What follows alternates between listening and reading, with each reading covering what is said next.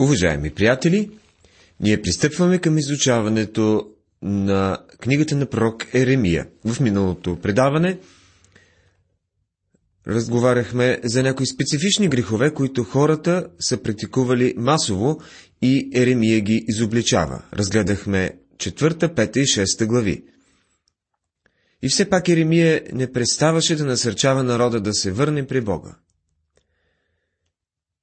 той отправя и настоятелен призив, който звучи и към нас днес. Тази вечер започваме глава 7.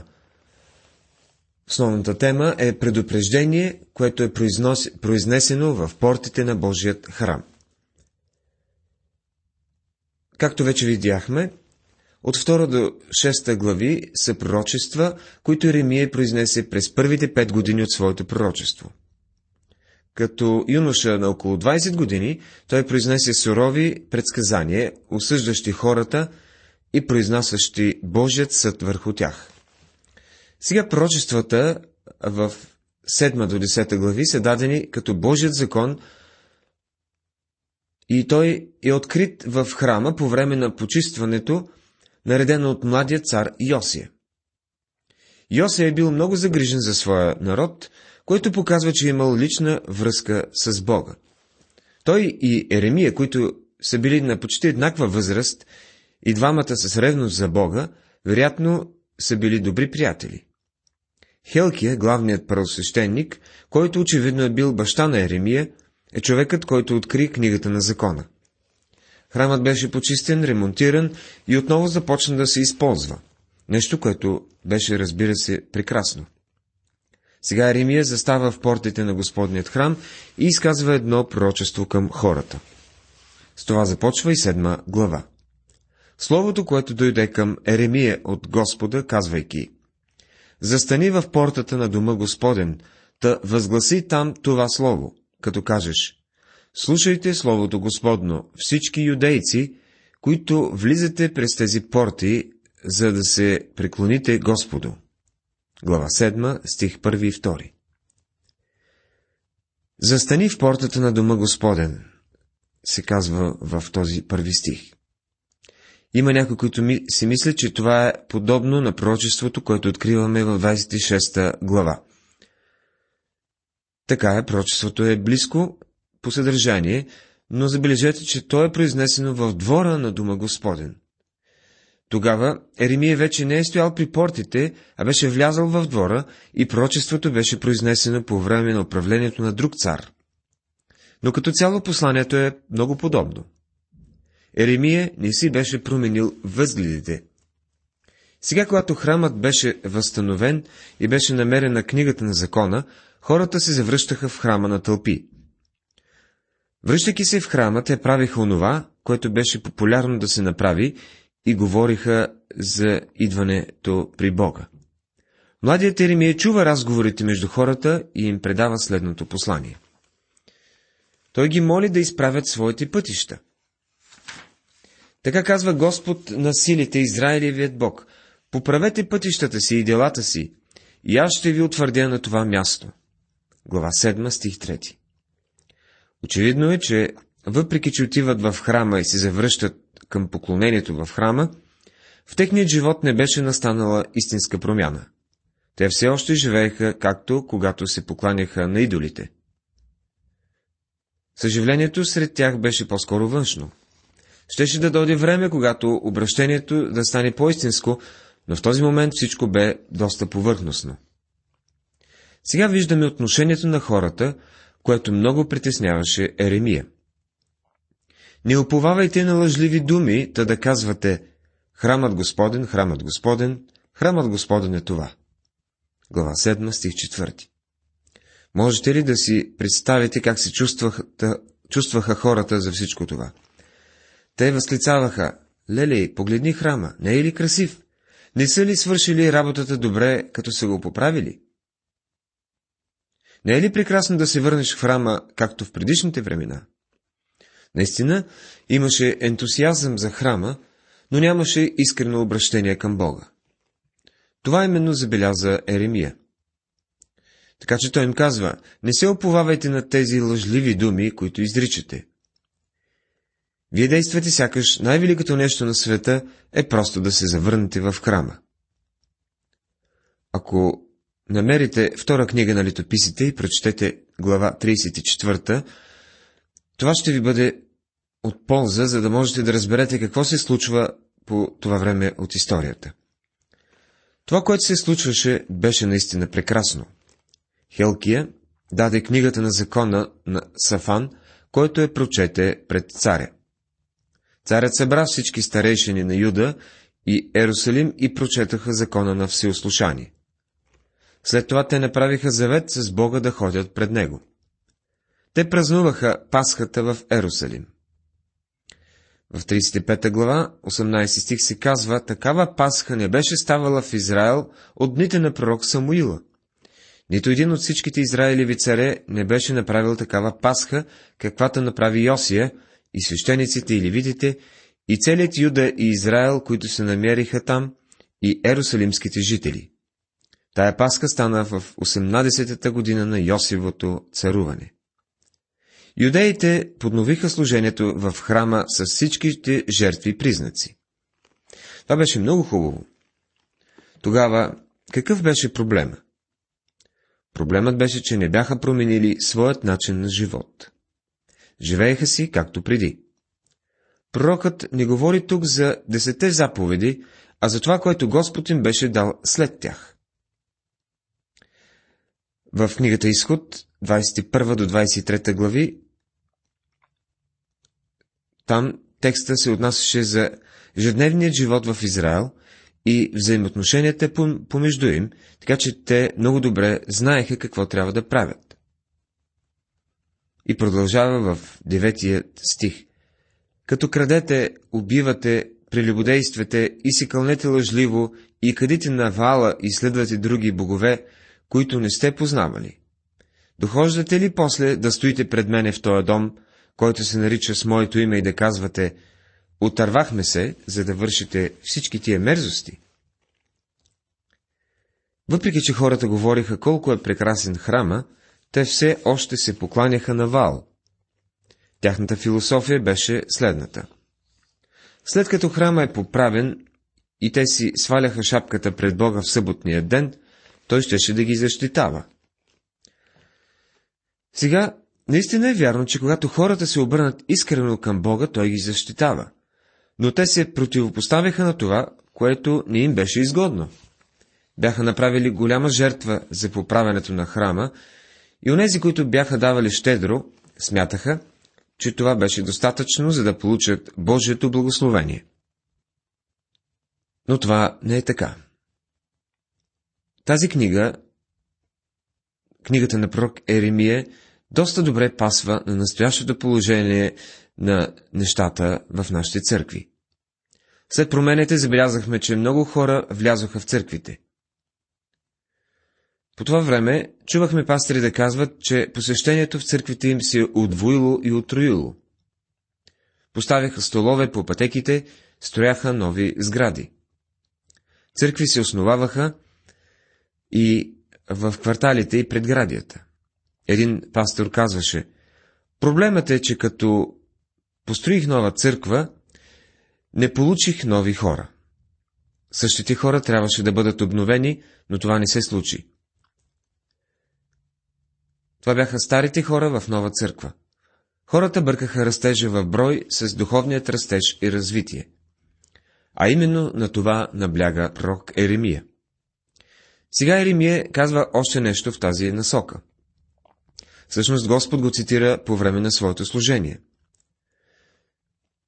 Той дом, който се нарича с моето име, вертеп ли за разбойници стана във вашите очи? Ето, сам аз видях това, казва Господ. Книгата на пророк Еремия, 7 глава, 11 стих. Това е същото обвинение, което използва Господ Исус, когато почистваше храма векове по-късно. В дните на Еремия той го нарече разбойнически вертеп, защото хората прекарваха седмицата, обирайки своят ближен, а след това набожно идваха в храма. Нямаше никаква промяна в техните действия или в взаимоотношенията помежду им. Хората днес все още мислят, че има нещо ценно в голямото перчене и големите събрания. Но някои хора ги обичат. Проблемът е, че хората бъркат ентусиазма с движението на Божият дух. Сега, вероятно, ще бъда непопулярен, както Еремия, като кажа, че подобно нещо не е съживление. Никой, никое такова движение не е съживление, ако ни променя човешкият живот. Движението на Уесли в Англия е променяло човешките животи. То е изхвърлило алкохолната индустрия от бизнеса в Англия. Променило е условията във фабриките и е довело до създаването на закони срещу детския труд. Това е било едно духовно движение, което е проникнало в живота на хората. Това, от което се нуждаем днес, е такова истинско съживление, който да промени хората, които живеят в гетото. Това беше посланието на Еремия в неговите дни.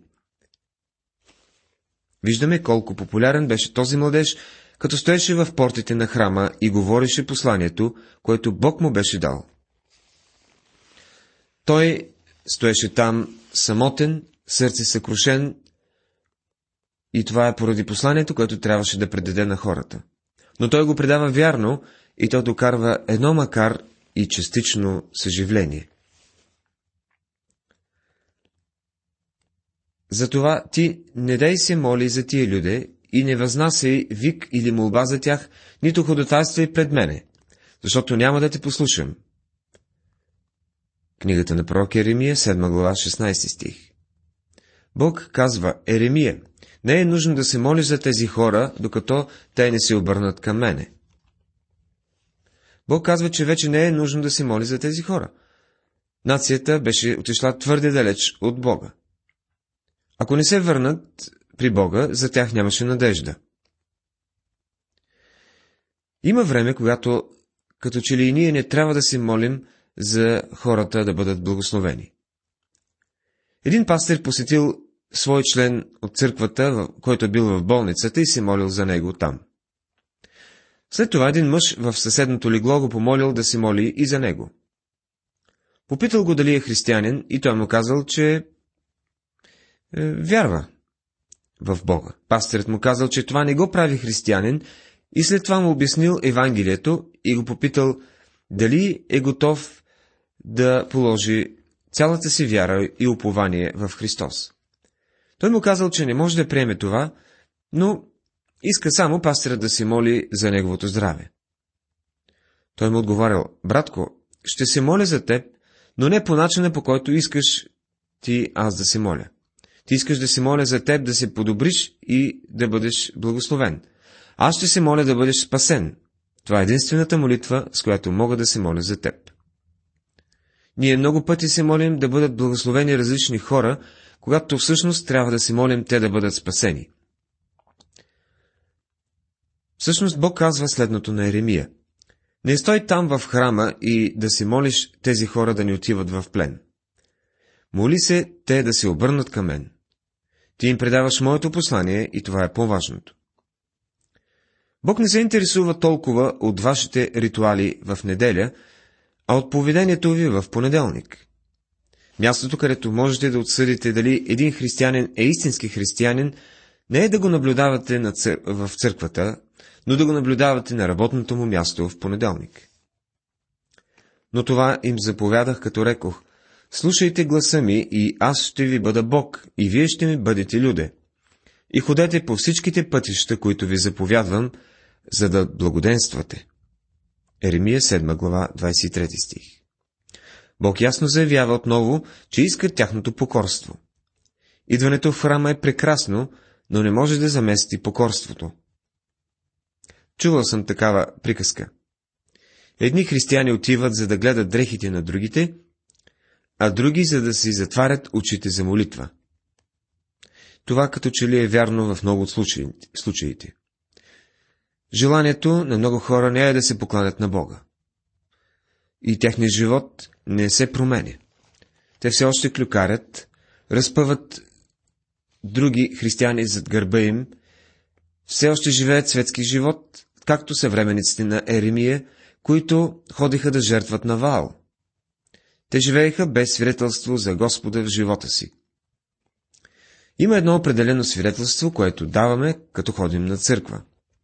Но онова свидетелство, което има най-голямо значение, е това, което даваме, докато сме в този свят. Това е много реално и лично. Те обаче не ме послушаха. Нито преклониха ухото си, но закоровиха врата си, постъпиха по-зле от бащите си. Затова говори им всички тия думи, но те няма да те послушат. Тоже извикай към тях, но те не ще ти отговорят. Глава 7, 26 и 27 стихове. Еремия не видя никой да се връща от пътя си и да отива при Бога. Посланието му отмина незабелязано и въпреки това беше негово задължение да го изговори пред тях. Бог му беше казал да свърши тази работа, да изговори неговото слово, въпреки че нямаше отклик. За нас не е важно да можем да преброим колко са се заинтересували и да видим отклика на посланието. Важното е, че ние предаваме посланието, което Бог ни е дал, че сме верни да предадем Неговото Слово и да го подкрепим с живота си. Острежи косата си, дъщеря Ерусалимска и хвърлия, и плачи с силен глас по голите височини, защото Господ отхвърли и остави поколението, на което се разгневи. И издигнаха високите места на Тофет, който е в долината на Еномовия син, за да горят синовете си и дъщерите си в огън, нещо, което не съм заповядал, нито ми е дохождало на ум. Книгата на пророк Еремия, 7 глава, 29 и 31 стихове. Бог ги нарича поколението на неговият гняв, защото идваше осъждение към Ерусалим. Атофет беше високо място в долината Еном, където се принасяха в жертва деца върху нагорещените месингови ръце на Молох. Глава 8 продължава посланието на Еремия, докато той стои в портите на Господния дом. Мъдрите се посрамиха, оплашиха се и хванати бидоха. Ето, отхвърлиха Словото Господно. И каква мъдрост има в тях? Глава 8, стих 9 Техният най-голям грях е, че отхвърлиха Божието Слово. Това е главният грях и на България.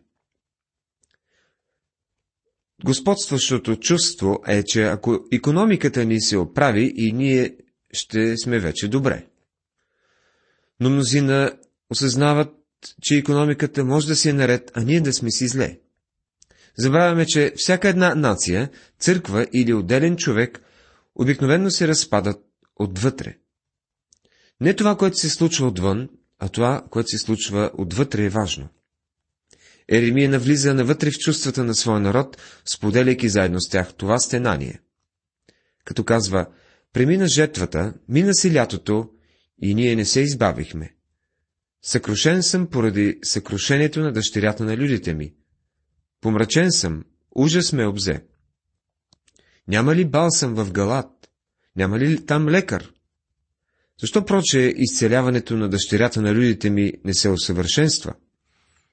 Глава 8, стих 20 до 22 Въпреки, че Бог беше дал необходимото за тяхното възстановяване, те отказваха Неговият лек.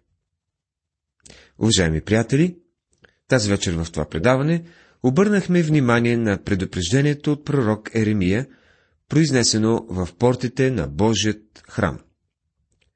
Това бе изучаване на седма и осма глави. В следващото предаване ще продължим с глава 9. Бог да ви благослови!